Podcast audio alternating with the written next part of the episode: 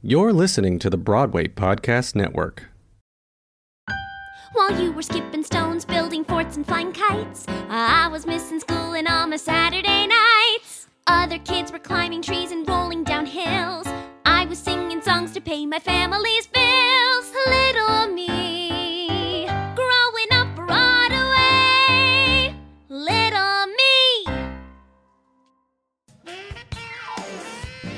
Hello, everybody. I'm Mark Tuminelli, and you're listening to Little Me Growing Up Broadway, episode 42. We've made it to episode 42, so thank you for joining me for this.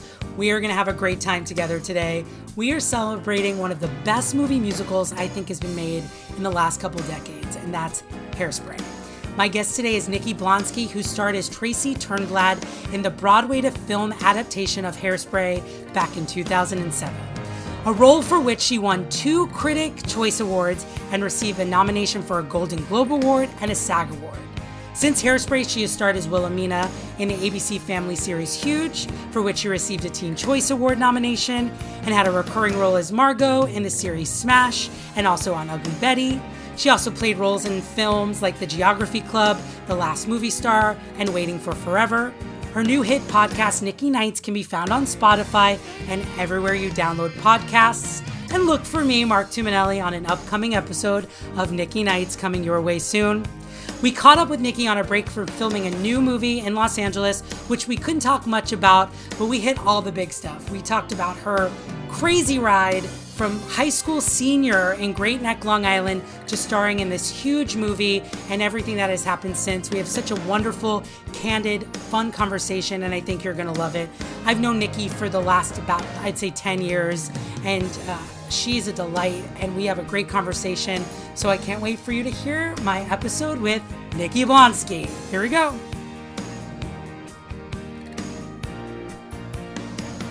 Hi, Nikki. How are you? Hi, Mark. It is so good to see your face. You know, there are certain people that when I see their face or hear their voice, they just light me up instantly. And you have been one of those people we were just talking, like, we've been friends for however many years, like Yeah. over a decade. And you're one of those people that instantly just like light up my heart and bring a smile to my face. Well, I so it's so nice to same be way. Well, thank you for doing Little Me Growing Up Broadway. We are going to talk about you growing up. Let's go back before Hairspray, before Huge, Ugly Betty, Queen Size Smash, all the brilliant things you've done. Let's Ions talk- ago. Ions, and all the brilliant things you're doing now, which we'll get to. Let's go back to the beginning. What was this little girl doing in Great Neck that made her parents be like, she's born for the stage? She's born for the silver screen. You know, it was I was raised it was interesting. I was raised in a family. I give my family all of the credit when it comes to the music I was raised with. I mean, my grandmother taught me how to jitterbug at the age of 8 in my living room. I mean, what 8-year-old is jitterbugging? Um my nan was incredible. She introduced me to Dean Martin, Frank Sinatra, Patsy Cline. Then my dad was a Rolling Stones, Deadhead, Allman Brothers band. My mom was Donna Summer, um, you know, Anita Baker, you know, and all Gloria the Gaynor, my mom yeah, and your all mom the disco queens, you know, and so yeah, it was. I there was a huge melting pot of music, and I remember my aunt brought home one time uh, Celine Dion's new album that was just celebrated her 25th anniversary. I forget what the name of the album is, but it was like her iconic one. Yeah. And uh, I For all remember, the times you stood, that, that's the album. yeah, exactly. I think it's like the up close and personal soundtrack. Yeah. There were nights when the wind was so cold. Oh yeah, that one. Oh, so- so good. So I remember hearing that and like all of this music playing in my childhood, and I would just sing to it in the car. I couldn't get in a car and not put the radio on. Like music just fueled me as a kid, and my parents really realized at the age of three that I just wouldn't shut up. I was always singing. I was always singing. When my cousins would come, I remember my cousins came from Florida. We were maybe six or seven at the time and we dressed up and there were three of us girls. We did a little trio. We put on my grandma's dresses and her makeup and we put on a trio a performance. And like i look back now and it's like those are the things that definitely made me you know who i am and, and got me into what i got into um, and that's the business and and acting professionally. I mean, my parents my parents both worked incredibly hard, middle class, two jobs, paid for my singing lessons. Like they knew that it was a passion of mine. They knew as long as I was singing, I was happy. And, and in high school, you had this amazing uh, program at your school and you were able to play lots of roles. Tell the people about your high school roles because they really were like nobody has that. They get one maybe. You know what? I have to say, people always say, How were you ready for hairspray? Like, how did you just do hairspray? And I say, It didn't just happen. Hairspray didn't just happen overnight. I trained so incredibly hard with my mentor, Dr. Pamela Levy, who is still yeah, my mentor. Out. Dr. Levy, she works at Great Neck North High School in Great Neck. She worked at South at the time, and I was going to an alternative high school, um, which was in the town that I lived in called Great Neck. And there was only like 50 kids, and you could pick if you wanted to go to North or South, the two big, big high schools, to do like your sports or your drama or whatever, I chose South, and that's where I met Dr. Levy. And I remember I had never really had like a really professional, proper mentor before. I had taken singing lessons since the age of eight, but this woman looked at me and it was like we clicked yeah. She knew I was ready to work and she knew the material and she I remember she exposed me to roles like Carmen in George Bizet's Carmen. I played Carmen. She um she taught me the entire score note by note, word by word. I mean, you know, for six months. I mean, I auditioned for the role of Mrs. Lovett and Sweeney Todd. I got it, you know, in our high school. Um, I played Madame Thenardier in Les Mis. I played Kate in Kiss Me Kate. Amazing. I also did some really cool, you know, I was on the improv troupe for two years. That was super fun. But then we did some great, you know, straight plays like the Laramie Project, and I played Rebecca Hilliker. And so that school for me definitely, definitely, definitely set me up. Even though it wasn't a performing arts school, that's what was so interesting was they still do a fully fledged opera every single year. And You're I mean, so lucky to have had that.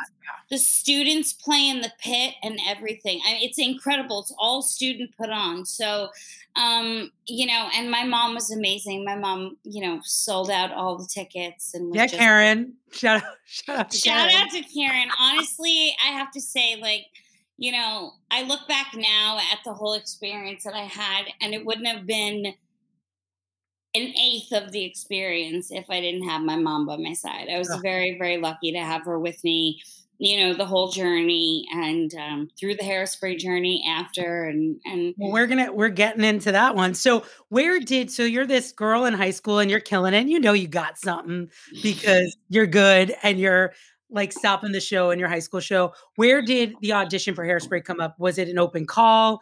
Talk to me about the first time you went in. So it was um it was I had originally read about it in backstage. Uh, I would every Thursday. My mom would take me to the train station, and I yes, would get. Me too. yes, I would get backstage, and I would sit there and I'd circle all the auditions that I thought pertained to me. Um, and it said "Hairspray the musical," and I was like, oh. and so I auditioned for the musical before I auditioned for the movie for the Broadway musical yes right and so um and you were really young though so i was 16 yeah. yeah i was i was a baby baby and you know but tracy was 16 so in my 16 year old brain i was like well why can't a 16 year old play a 16 year old and they were like well because like after three callbacks they were like listen we adore you but we just think you're too young because we can hire somebody who's a little older yeah. you know to play um to play somebody your age, you know, because we can cheat it on stage. And that's when, you know, I was like, oh, okay. And, but I just had this, this i don't know what it was mark this i don't i don't know it was just like this fire inside me like i just would not quit like i was like i'm just gonna keep showing up until they let me, me. Um, yeah until you let me be tracy i'm just gonna keep showing up so um a year had went by it was my 17th birthday and i went on the broadway show's website again because i was like okay it's a year I've grown a year. Maybe they're ready.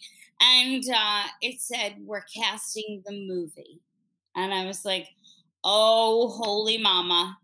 This Here is me. This is my time. Okay. And it said, Don't, it's, I was, and I was scrolling down to see the ages. And I'm like scrolling, scrolling, and it says ages 17 to 24. I had just turned 17. I was like, and we're in the game. So I it said don't send in any tapes. Of course I sent in a tape. Um and after that I did 6 months of open call auditions around the country. I went I did a dance audition in Baltimore, which I had never danced a day in my life before that mm-hmm. audition. So that was a big learning curve, but so exciting. And then they flew me out here to LA for my screen test. And um and at yeah, that point, did you think it was between you and four girls? Did you know how many people they were looking at when you got to that screen test part of this? I didn't. Um, I knew that it had gotten down to a handful of girls. I did not know how many until they told me for you. They said after the screen test was over, they said it's down to the four final girls. They said, You're one of the final four. They said, We want to come to each of your hometowns and film you in your natural environment. And, and your like, natural environment was Cold Stone Creamery, which is like not, I shouldn't be laughing at that, but it's just I mean, where you ice, were. For an ice cream lover, that that would be an amazing natural environment. Doesn't it, doesn't it make you hate? Do you love ice cream? I I love it. Okay. I love it. I just feel like if you're working around something, then you don't want it as much. Yeah, I know. I'm yeah. I'm definitely that way. I did not eat ice cream while I was there hardly because I had no desire because it was just like 40 pound tubs of it everywhere. Okay, so they wanted to film you at so They wanted to film me at Cold my natural environment, yada yada. They came with an, an entire film crew. Um, and I was like, oh my gosh, like here I am. It was the night before my senior prom. Um, I'm working a shift. Uh, my bosses are there. My teachers came because they were the ones that were letting me cut class to audition for Hairspray. so I was like, "You guys come, like in case, like whatever's going on. I don't know, just come." And I was making ice cream for New Line Cinema executives, and I had no idea if I was asking them if they wanted rainbow sprinkles or chocolate sprinkles. I had no idea who these guys were, and um, and so I was just walking them through Cold Stone, and then one of them said to me, a cameraman said, "I think uh, I think it's time. Would you be interested in watching some of the other people's screen tests?" And I was like, "Yeah, sure." Like they could ask me to do anything and I would have found a way yes. to do it. Yeah, yeah, they would have like stand on your head. I'd be like, okay, let me figure out how. Um, so I sat there and I, it was funny. I was standing up and I didn't pick it up right away, but the cameraman said, "Don't you think she should be sitting down for this?" Uh, and. I sat down, and all of a sudden, Adam Shankman, our director, popped up on the screen and he said, Hey, Nikki, it's Adam. And he looked kind of sad. Um, and he was in the dance rehearsal studio that we had just like rehearsed at a few weeks ago. And he was like, Well, I just want to let you know that I think you should go make yourself a big ice cream cone because it's you, honey. You got the part. You're going to be playing Tracy Turnblad in the new Hairspray movie. Oh. And I'm like, I do you feel it now, even still? Like when you retell it, it must feel. I feel. I feel something. So you have to feel. yeah, I get this feeling in my chest every time. Like every time I say that because I can still hear Adam saying it in my head, you know? Um, because it truly was the moment that changed my life. Yeah. And I remember it almost felt like an outer body experience. I fell to the floor crying, screaming. Funny part was was it was on a laptop, so not everybody around me could hear the volume. And my mother is standing there going, Joey, which is my brother, why is your sister on the floor? Tell her to get off the floor. She looks ridiculous. and my brother looked at my mother and said, Mom, I, I think she got the part. And then you oh see like the whole store erupt and it was just it was just it, it i would say it was one of the most blissful moments of my life Yeah, it's so incredible. So now you have this huge mountain to climb in front of you. Like you're going to be starring in a movie, having never done a movie before. How did that how did that situation just not eat you alive? Like how do you stay focused and in the job when you are every 5 seconds being met with something you've never done before? You know it goes back to for me um you know something dr levy my mentor used to tell me when i would get so overwhelmed you know before i went on stage for carmen in high school i was like i looked at her i was like doc i don't speak french. I know i know you taught me to sing in french but like i don't what what is like i can't play this role. And this was like five minutes before I went on stage, and she looked at me and she said, Nikki, just go do it. And ever since then, it's like that's the mentality I have. Just go do it. Just go do it. And sometimes I still need to hear her say those words. I'll call her and be like, Doc, I have a huge performance. And she'll go, just go do it. You know, it's Yeah. just, it's that simple. Um, but it was, it was definitely a huge, it was a huge learning curve, Mark, because, you know, not just learning. I mean, the first time they ever said to me, okay, we want you to hit your mark, I said, why would I want to hit mark? Got it. I mean, and and if anybody who's listening who doesn't know what a mark is, a mark is where you're supposed to Next on the floor. Yeah. on the floor. It's a it's a piece of tape that's in your designated color. Like they'll be like, "Oh, Nikki's green," so they'll put a green T on the floor, and that's where I'm supposed to land. I didn't even know what a mark was. I was so green, but I was so ready for the challenge because I had just played all of these huge roles in high school. You know, and it's like I was like, well, if I can do the music of George Bizet and and Stephen Sondheim, like I'm ready to tackle anything. Did you feel like you were living up to what was expected of you from the team, from the people around you? I mean, also you have like the biggest stars in Hollywood around you. Well, see, I I'm a big person. Like I believe in I I've noticed as I'm getting older, I need vocal affirmation. And Same. yeah, I'm like as I'm going through my love languages, I'm like, well, then maybe they apply to business as well. I think they um, might. and I, you know, I'm a big believer in affirmation when somebody does a good job or gives you the take that you want, tell them. You know, be like, that was the bomb take. That was it. That's the one. You know what I mean? Because that right there, when Adam Shankman and I did that, the first scene was me coming off of the garbage truck. And I remember we did like two takes and then we did a third one. And something clicked in me and i don't know it just happened and that's the take that ended up in the movie was the third one and i went right up to him i don't know where i got the guts to say this but i was like it's the third take third take i feel best about and he was like i totally agree with you he's And like that's the "I agree opening of the movie with you singing Good Morning Baltimore, which truly was when I sat in the theater and watched that first like three minutes, I was like, this is gonna be exceptional. And it was, and it and it just kept topping itself. But that opening, man, you are brilliant in this movie. So hats off.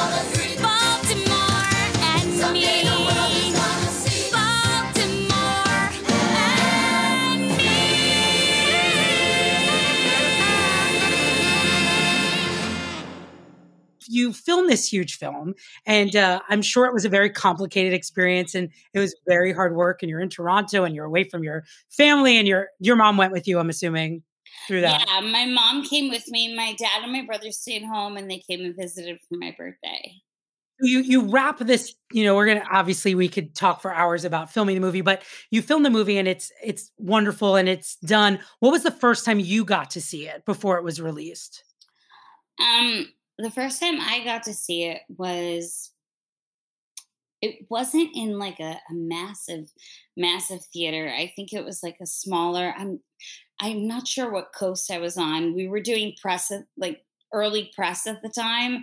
Um, and they said it's time to watch the movie. And I was like, oh, here we go. And so I sat and I'll never forget, I was holding my mom's hand. She was sitting to my left, and I was holding Adam Shankman's hand. He was sitting to my right. And from the minute my eyes opened during Good Morning Baltimore, I was in tears, tears. I could not believe that something that I wanted so badly with all of my heart, all of my being, there it was. I did it. And that was the moment where I was like, oh, okay. Like maybe this, yeah, this is what we have to do for the rest of of your life. This is, this is what you're meant to do. The movie comes out, obviously it's a smash, and you have to do. You get rave reviews. The movie gets rave reviews. It's the best movie musical that I think has been made in decades. Like Chicago and Hairspray are the two that like stick out of being like they figured out how to do it. Um, you also have to do every kind of press there is. You're doing morning, late night, singing, parade, everything. What was that like getting used to what that craziness is? That was insane. That was amazing. I mean, I'm talking, I came home from filming, I had a week. I came back to New York and I was like, oh, okay, trying to figure out, you know, just got new agents. We're trying to figure out, you know, what the next step is. And then they were like, guess what? Hi, um, you guys just get got nominated for a Teen Choice Award for Best Summer Movie you haven't even seen yet um, they're like, so we need you to fly back out to LA, and then after that, you're going to start the press tour. And I went on a 10 month world tour. Uh, it was my mom, Zac Efron, and myself. you know, like most 18 year olds. like, like it, exactly, like most 17 year old girls. Some tour. kids are being freshmen in college, but you're on a world tour with Zac Efron and your mom, you know it was just a Tuesday.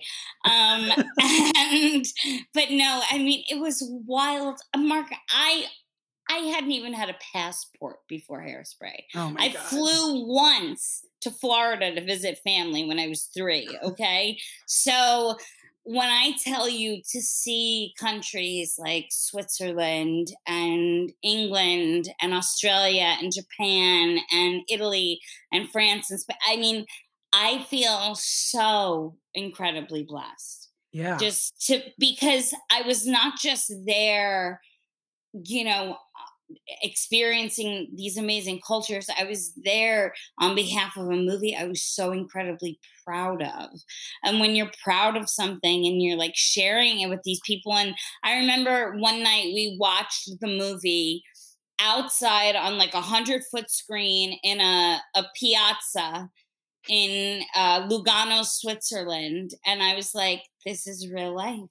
Like people were like hanging out their windows of their like you know amazing you know like Switzerland apartments, like cobblestone streets, like so different from the U.S. Like yeah. it was just so gorgeous, and I'm like, how am I even here? Like what is happening?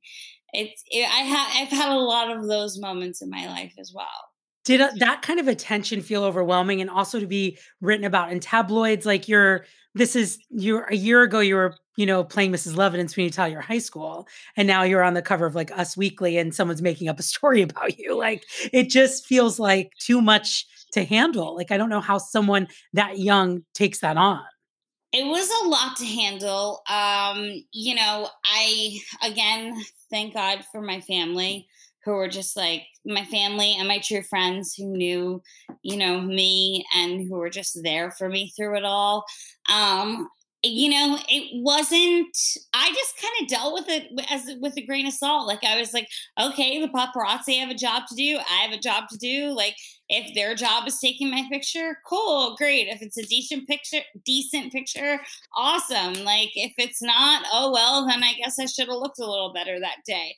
Whatever. Like you know, it, it is what it is. I realized when I entered the business that my life was going to be public and that people are going to be interested and want to know. And I'm absolutely okay with that. But as I get older, I am learning boundaries. I think Good. I think as from playing Tracy, I wanted to give everybody as much access to her happiness and to her as possible because she is the ultimate like feel good person but I've really realized in the past few years that while Tracy and I have a lot of the same ideals and we have a lot of the same morals, we're not the same person. And I can't be that physical representation of like pure happiness 24 7, you know? Yeah, I do want to talk about the Golden Globe because that's like a really big deal. I mean, all of a sudden now mm-hmm. you're a Golden Globe nominee. You get to go to this big party. I mean, that's the party everyone loves. Tell me what you remember about that experience the most. Okay, so my Golden Globe year was 2008, the year of the writers' strike. So there was no Golden Globe. Oh God! So it was like Cinderella finally had to go to the damn ball, and there was no ball. Oh, um, that is the worst. But it was fine. I sat on my couch with my family in Long Island. We ordered Chinese food. Um, I'll never forget. Uh, we sat there and I watched Access Hollywood live. They they read the winners. It was not me. It was Marion Cotillard, which mwah, obviously deserved. Bless. And um, and yeah, I was wearing my pajamas and I was like, okay, all right, I lost. I'm going back to my shrimp chow fun. And that's, that's what I did. sounds like a it's like a very 2020 um quarantine Golden Globes. You yeah. were prepared. I'm sure you were being inundated with offers of like what to do next. How hard was it to decide where to go after having this enormous success with this wonderful film? You know what? It was interesting. Um, I, I wasn't like enamored with it. Like I wasn't hit with a ton of offers. And my mom and I were having this conversation the other day. Whereas um, a lot of the roles that were coming in were very similar. Very mm-hmm. similar. The the happy plus size best friend or the happy, you know, da da da. And that's great and that's fine. But as an actor, we want to push ourselves. We want to push ourselves out of our comfort zone, out of our limits, out of the limits that the industry has set for us, you know. And I think that's my main goal now in everything that I do is like, sure, I've played Tracy Turnblad, but I've played a lot of other characters and I've had a lot of other fun and I have more characters to come. So I think that's my main objective is always paying homage to Tracy and paying my respects to her. But, you know, it's all about, I'm 32 now. You know, I shot Hairspray when I was 17. Wow. You know, and so yeah, so you've I, grown a lot as a person I've grown a lot as a person and and you know, I've learned a lot and you know, it just it it definitely helps you in the business, you know, growing up and realizing that maybe the people that made promises along the way aren't the right know, people. yes. aren't the, aren't the people that are going to follow up on those promises um, and then the people that surprise you that are there for you when you know they're the busiest people in the world and they're the ones that are there for you. So it's it's really interesting we're going to talk about some of your other projects post hairspray but a, couple things that i found really interesting is that hairspray a little bit feels like the gift that keeps on giving in so many ways because you know a couple years after the movie was out you're doing the macy's parade because they were like celebrating the dvd release and then um, was that such a thrill because you're Can a long island kid you? like me so i know what the parade means to us uh, on the li that I'm I'm telling you that right up there with the Golden Globe nomination, two highest points of my life. Um, I have been a, a a fanatic about the Macy's Thanksgiving Day Parade since I'm a kid. I have always I, all I aspired to be was just a balloon holder. I just wanted to, and when I heard that we were going to be on a float in the parade, I lost my ever loving mind. I was like, no way. We rehearsed for a week. We had this amazing float. We were all on it. All the dancers from the movie they brought on it.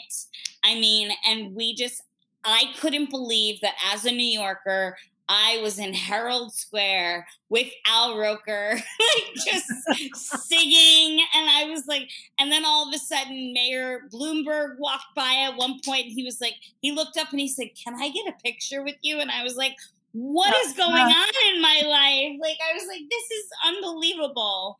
Um, it, it just, it was, it was incredible to be on that float for 60 blocks and just sing at the top of my lungs. I did not care. It was amazing. And of course the movie's on all the time, especially around the holidays. It's it's become like this quintessential like when families together Hairspray's on ABC Family, like Annie's on and things like that. Do you stop and watch when when you're floating through or you like I can't do it? It depends. Like you know, when it's on e movies we love or something like that, my friends will be like, "Oh, you're on channel blah blah blah blah," or "Oh, it's playing on," and I'll be like, "Okay, whatever." And if I like, if I am home in New York, I'll just be, I catch myself. I'm like, I, I, wonder, I wonder what song they're on. And then I'll scroll over, and then there I am, three musical numbers in, and I'm like, oh, you got sucked in just like everybody else. Because well, it's good. If it sucked, you wouldn't be watching it. It's like it's perfect. Okay, I want to talk about Huge because I love that show so much, and uh, this is a great ABC Family show that was about people going to camp, and uh, you were the star of that show. Unfortunately, only ran for one season, which I'm sure was probably like so devastating devastating because it was great and people loved it. It was it was a show ahead of its time, unfortunately, yeah. I believe, um, because now the body positivity movement is so huge, no pun intended. Um, but huge was a show that just was about acceptance for everybody and so like being who you are um, for figuring out who you are. And that's what I loved about Huge. My character at that point, she was a girl who wore all boys' clothes. You know, she didn't conform to anything. And so that's what I loved about her. She was so vastly different from Tracy. She was not happy. She was not chipper. She was she was selling candy out of the bathroom in, you know, at fat camp. Like she was going against the grain at every at all odds. And that's what I loved about her. She went to the beat of her own drum, and I loved filming that show. I loved working for ABC Family, and you know, it was so cool when we when I got the nomination for like I think it was um like best uh, Teen Choice Awards, like mm-hmm. Best Actress in a Summer Series, and I was like, oh my god! And then all of a sudden, a couple weeks later, it was canceled. What a mistake that was! It was so good. Also, along with that show, I remember it very clearly. There was a huge billboard of you in Times Square. Oh my god! In the bathing suit. Tell me about seeing that for the first time.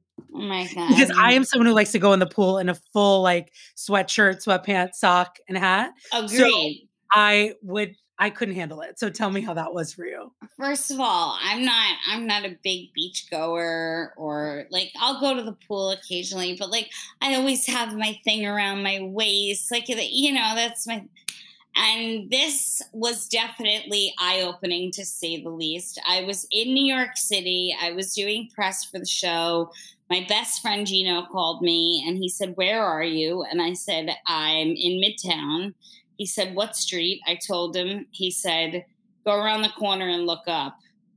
And I went around the corner and I went, and then he goes, Now walk around to the front of the building. So it was on this corner. And then when you went around the corner, it was right on the other side. And I was like, Oh, mama, there's two of them back to back. I was like, that is a lot of Blonsky and I, I was just but you know what i was incredibly proud You should be. that because you know what? I was like, I hate to tell you this world, and if anybody's offended by that photo, I'm sorry, not sorry, because this is what a lot of America looks like. And people should be able to put on a bathing suit, no matter what size you are. Put on a bathing suit, go enjoy the sun, go enjoy the beach, yes. go enjoy the pool, live your best life, and don't worry a damn about what other people think. I love that so much. And it was so exciting. And I hope they should do like a reunion show of like you all going back to camp now or something. I will. Oh my gosh, I I'll, should be the counselor. I'll pitch it. Um, you were also on Smash and Ugly Betty. You had a great role on those two shows. I mean, you were like working, you're doing a lot of things. You do this wonderful movie with Burt Reynolds called The Last Movie Star. And I know you have such a connection with him or had such a just a wonderful connection with him. Can you tell us a little bit about working on that film with Burt Reynolds? Working on that film with Burt was eh, honestly it was one of the films I, I needed that film at that time in my life um, Burt was somebody who was in, just made an incredible impression in my life. Um, I met him on set. He had not, I don't think he had seen Hairspray. And Clark Duke, who was in the movie with us, who played my amazing boyfriend in it, he told Burt that I was a singer. And uh, Burt asked me to sing for him. And I said, well, and this was on set, like crew, everybody watching. And I'm just like, the, the, the director literally yelled action, and Burt goes, "Cut! Wait, Nikki, you, you're a singer?" And I was like, "Yes, sir, I am." And he said, "I'd like to hear you sing." And I was like, "Okay." and like, so I got nervous, and I was like, "What am I gonna sing for Burt Reynolds?" And I sang my grandmother's favorite song, which was "Crazy" by Patsy Cline and uh, it was what she raised me on. And after I finished, Burt looked at me and he said, Patsy was one of my best friends. And from that moment on, we were two peas in a pod. Like whenever they were looking for me on set, they would just go to Burt's trailer because they knew I, I was in there. He became very much like, you know, a mentor. Um, he was just, he was incredible. And he was such a gentleman in this industry. He was a fierce movie star. He fought his way to the top, you know, going from and a great lover of theater and Broadway and music and and then went on to teach the craft at the Burt Reynolds Institute in Florida and share his gift with so many people who are now continuing to make movies. Um, so I mean that's that's the kind of people that I when I look back on the experiences that I had, I'm like, the experiences, the movies, they've been wonderful, but the connections that I've made with people, the human connection, the bond, that's what I cherish.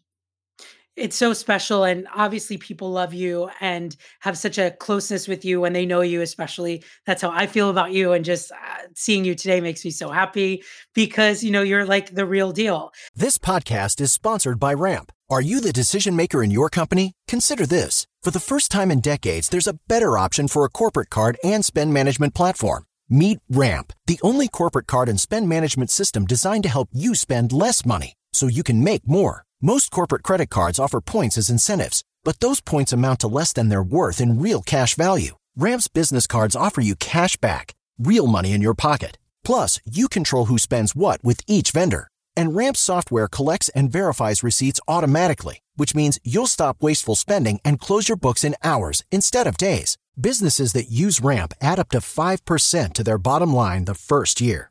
If you're a decision maker, adding Ramp could be one of the best decisions you've ever made.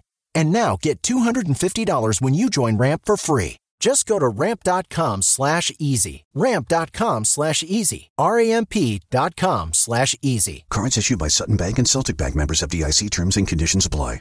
How do you deal with the times when you're not working? You know, when so much of your adult life and your young life has been focused around project after project when you have a year without a movie or you know how do you figure out who you are outside of the business it's hard.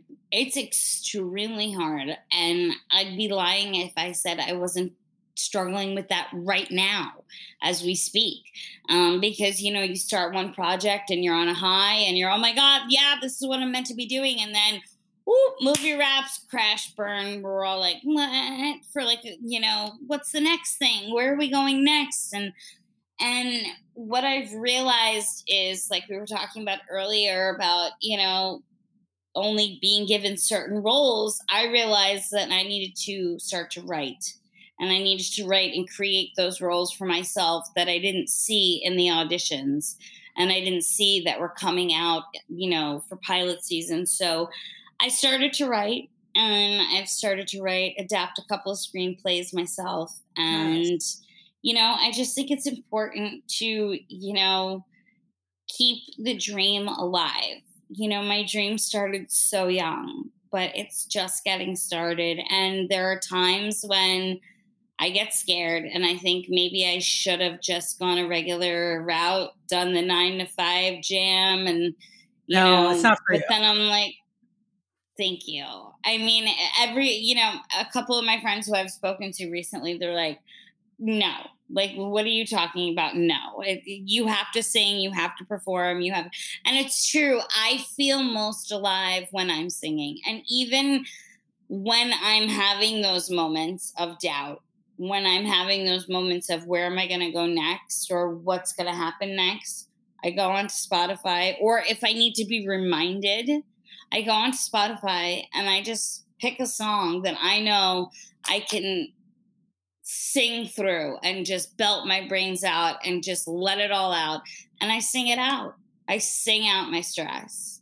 When we first met, you were doing uh, that Feinstein's, uh, you were doing your solo show. Oh, yes. And I know that that was a very stressful experience, but you were so good and so young to be holding the room like that and singing after another. It was so incredible. But uh, would you consider doing something like that again, like putting together another solo show? That is currently in the works right now. Yeah. That is oh, currently in the works because, baby, it has been however many years.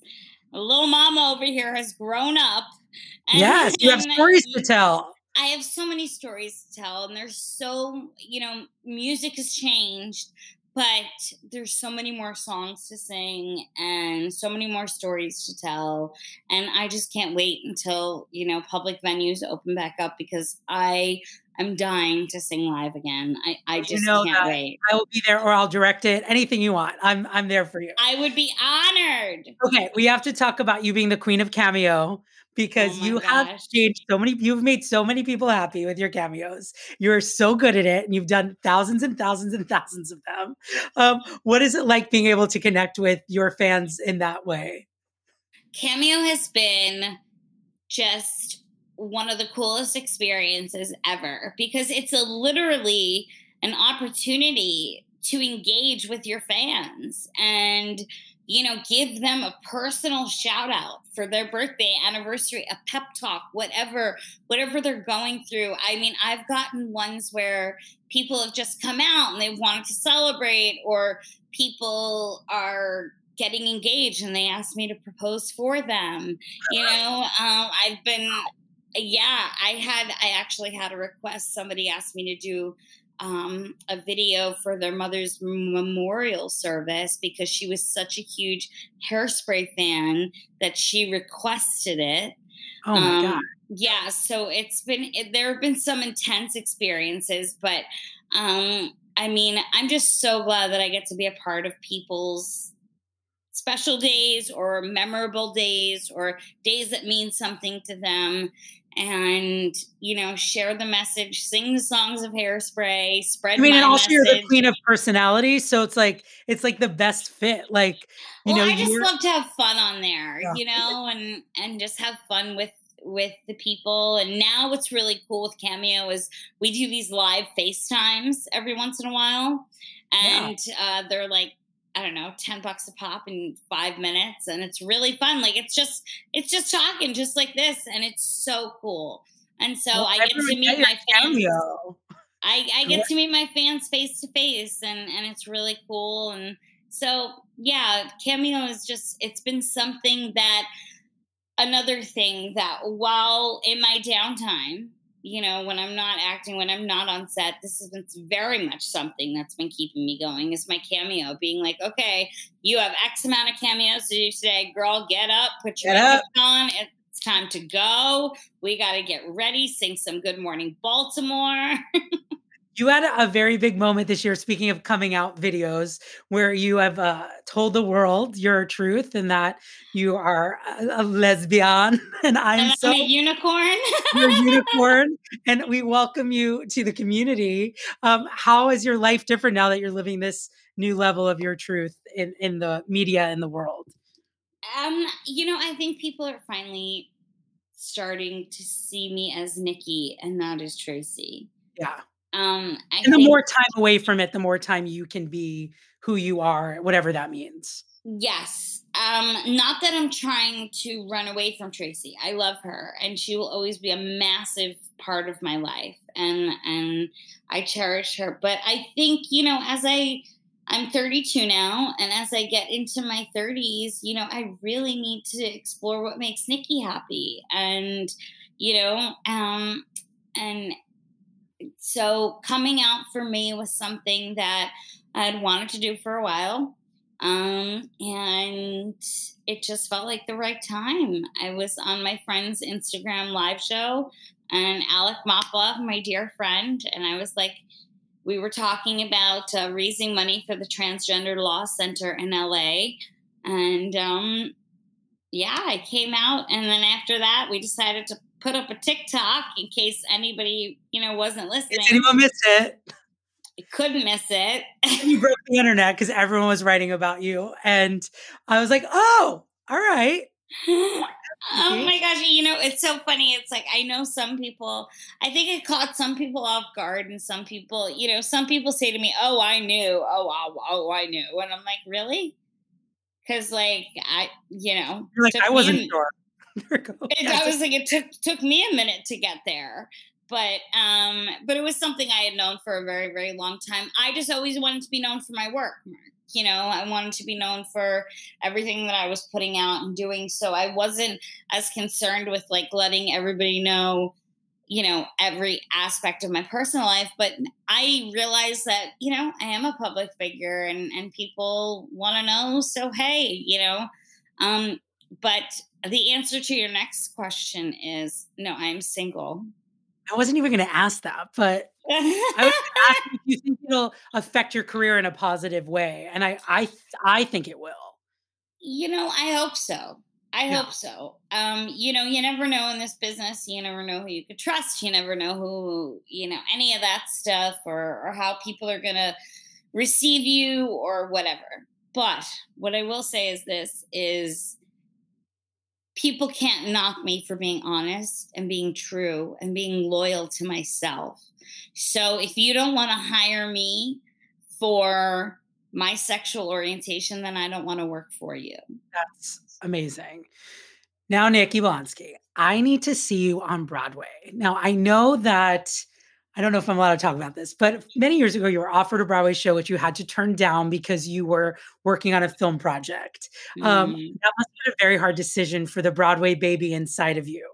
And. I'm sure it's something you think about, and we're gonna, you're, it's gonna happen. It's getting you there. But I just want to know if that's in the plan. Like, is that something you want to make sure happens? You know, gosh, my dream. This is my ultimate Broadway dream. Ultimate Broadway dream is someday they bring back Sweeney Todd and I play Mrs. Lovett. Well, we can make we can make that happen. I mean, that is my ultimate Broadway dream. I I would love I mean, there's so many things. I, I'm like, I have crazy aspirations. I'm like, I, I would love to sing Carmen at the Met one year. Like, you know, like, but, you know, um, but I think me playing Mrs. Lovett is an attainable dream. And I've played her before in high school, and I would just love to do it on the because Angela Lansbury is my acting idol. She Oh, is Dreams. she is i bow down to her i met her at the drama desk awards and i just i i had no words um I feel a very similar way about her. She's probably the most special ever. Um, okay, couple things and we have to do quick fire and i didn't know what you're obsessed with you are doing this great podcast i listened to a bunch of episodes yesterday called nikki nights available on spotify it's available kind of everywhere now right Yeah, yeah. YouTube, iTunes, all of it. are you just loving doing it I'm having so much fun. We've had some awesome guests. I mean, really, really, really fun guests. I mean, we had Ryan Russell, the first out NFL football player. We had his boyfriend, Corey O'Brien, uh, who's an amazing dancer. We've had, oh, David Burtka. We've had some wonderful, wonderful, wonderful people come on, and we have a wonderful lineup coming up that I'm so excited. I can't wait to share this lineup. All right. So everyone should just make sure you uh, subscribe to Nikki Nights on Spotify, which is what I did, so I could get all of my Nikki Nights as needed. what? Thank How, you're in you. LA. Are you working? You just wrapped a movie, or you're working on a movie now? It I says a lot of pre-production. You're you're very busy. You have a lot going on. we we started the movie. We paused the movie right now. We are uh, fixing some things with the movie, and then we're gonna go back in a little bit. So I'm just kind of hanging out here, doing some work, pre-production on a few things. Yeah. Now, what do you wish you knew when you could go back to that girl Cold Stone, the night that her life changed? What do you wish you knew then that you know now? Gosh, I would tell her to just live in every single moment as much as possible, as fast paced as it was, and how, you know, just really soak up every experience and to, you know, take everything with a grain of salt and not, um, you know, the people that really have your back are the people that are there with you, and that's my family. So, you know, that's that's that's what I've learned. Um and And you're it- ever evolving. You're learning, you know, we're all learning lots of stuff about ourselves. I'm forever every day. evolving, forever evolving, and I'm learning. You know that I, you know, like I said before, that my way of relieving stress is just singing it the heck out, and you know, so you know, as long as I'm learning and ever evolving and growing as a human, that's all You're I can good. ask for. Nikki Blonsky, what are you obsessed with right now? Oh my gosh. Okay, so mm, two TV shows. Um, uh, I'm obsessed, like obsessed, like with guys' grocery games. Guy Fieri. All right. Guy Fieri is basically he has no idea how much time he spends with me. Um, That's like, Like- Andy Cohen for me. Like he does not know how much we hang out. Right. He is he is the perpetual voice in my in the back of my room at all times, day and night. Um, I am obsessed right now with the single life, the uh, spinoff of the 90 Day Fiance show. Wow, wow, wow, wow, amazing. Who are you that. obsessed with on like who's your who's your 90 day fiance obsession? Mm, that's tough. I mean, like, like couple, a couple, like I really love Danielle to find love. All right. I really would like Danielle to find somebody sweet and kind. Look at you. You're like Um, so sweet. I'm so invested in these people, you know, like I watch the show all the time. And, you know, I, I, you know, there's so many fun characters on there, but I just hope they all find love. Big Ed. Listen, I love I love my love. Colty. I want to know everything that happens to Colty always I don't know. because He, he pulls game. He is he is just, troubled. All right, we have to keep going. My obsessed this week is Behind Her Eyes on Netflix. It's so good. Get into it. That's all I'm going to say. Behind Her Eyes on Netflix. Okay, these are the Broadway Workshop quickfire questions. Are you ready? Your Mm, very first audition song, on my own. first Broadway show. We all know where On My Own is from. Blonsky. Um, first Broadway show you saw. Oklahoma. Favorite Patsy Cline song. Crazy. One thing about working with John Travolta. that he's the sweetest, most kind, gentle human on the face of this planet. And I love him. And he really did take care of me like a mother would on set. Like he always made sure I was warm and I had enough blankets and enough to drink. Like he was, he's the best. Did he try to make you join Scientology? Never. Right. Favorite restaurant on Long Island? Oh, that's so hard. That's so flippin' hard. I mean, Karen Blonsky's kitchen is number one because Okay, okay. anything my mother cooks is like the best. But if I had to pick, my favorite pizza on Long Island is Gino's in Great Neck. All right. You heard it Gino's in here. Great Neck. You gotta go get a slice, get a Sicilian slice, and grab a bagel while you're there because They do bagels too. oh no no no no bagels are What's- across the street. Okay. Yeah. Great.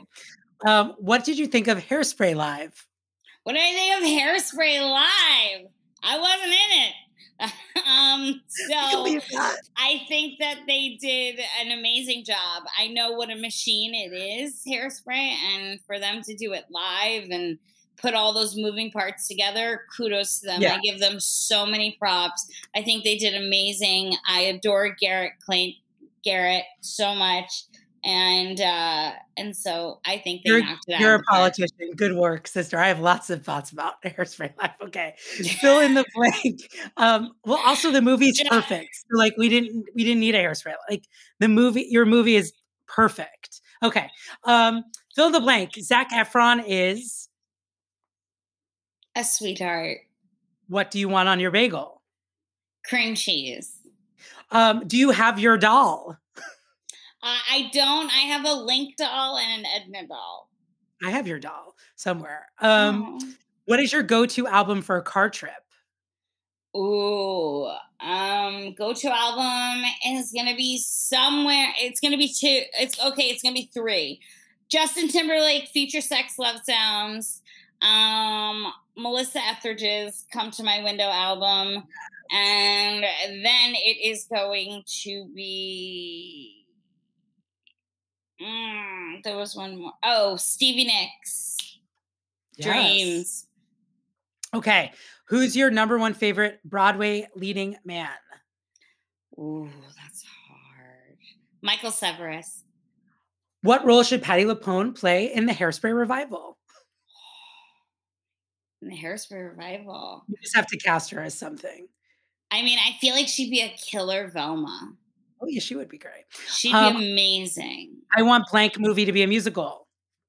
Um. Oh, that's a good question. That's a really good question. I don't know. 10 things I hate about you. Yes, that's great. All right. Um, what would your housewife tagline be? Oh my God. Just because I'm short, don't underestimate me. Who's your favorite housewife? Oh, it, it's oh okay. So I have two. I have an East Coast and a, and a West Okay. Coast. All right. I'm with Gina all the way.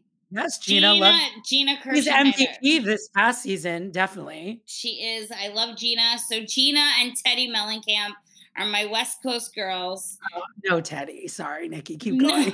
Well, it's only because I've met her. She's so Oh, yeah, yeah, sweet. sure. But You're sweet. and then Caroline Manzo. Caroline Manzo, good one. Sonja's my number one of all the times.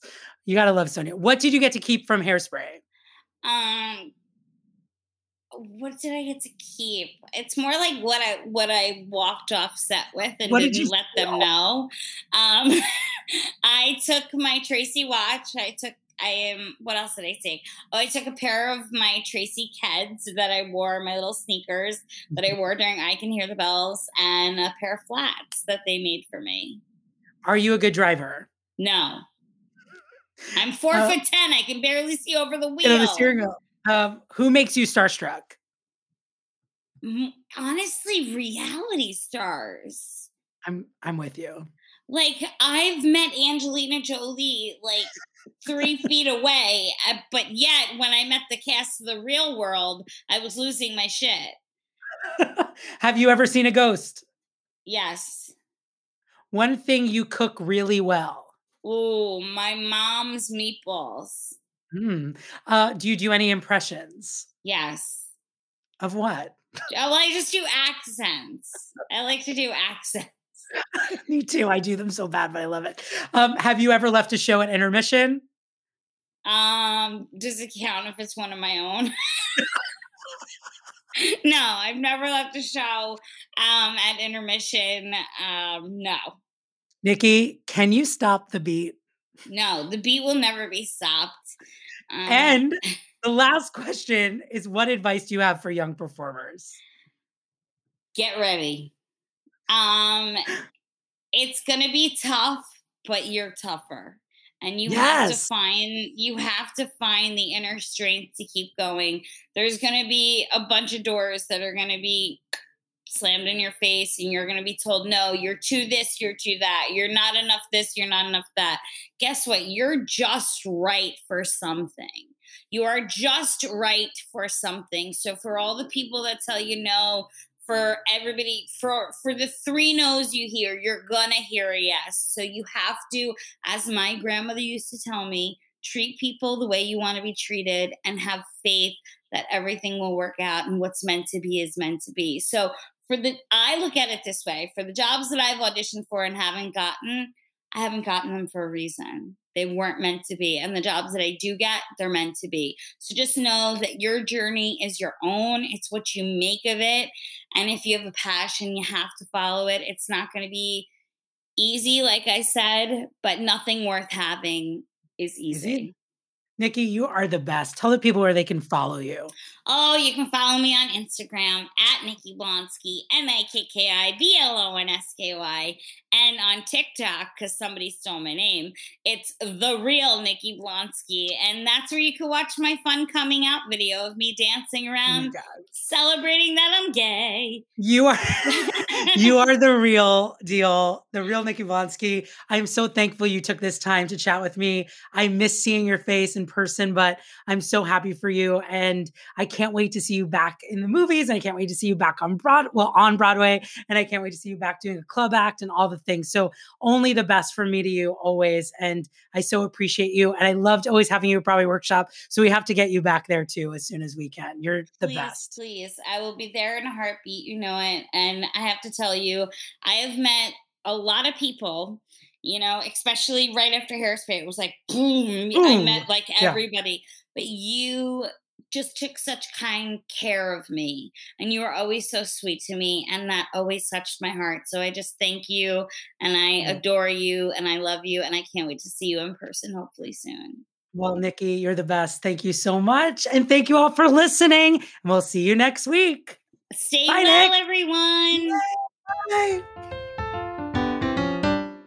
Thank you, listeners. This podcast is produced by Alan Seales, Dori Berinstein, and the Broadway Podcast Network, and edited by Derek Gunther. For more information on the Little Me podcast, go to bpn.fm slash little me. And follow me on Instagram at Mark Tuminelli or on Twitter at that Tuminelli. And for more information on workshops, classes, and everything Broadway Workshop, go to BroadwayWorkshop.com. Thank you for listening. Hey, it's Leslie Odom Jr. here on the Broadway Podcast Network to tell you about the Rise Theater Directory, a program of Maestra Music. Rise is a national online resource designed to connect and empower backstage and administrative and creative theater professionals from underrepresented backgrounds. If you work or aspire to work in the theater community, this can help you find your next project. And if you hire theater professionals, search the Rise Theater Directory to find your next team. Create your profile now and get more information by visiting risetheater.org. That's theater with an R E R I S E T H E A T R E dot org because only together we rise. This is the story of the one. As head of maintenance at a concert hall, he knows the show must always go on. That's why he works behind the scenes, ensuring every light is working, the HVAC is humming, and his facility shines. With Grainger's supplies and solutions for every challenge he faces, plus 24 7 customer support, his venue never misses a beat. Call click grainger.com or just stop by. Grainger, for the ones who get it done.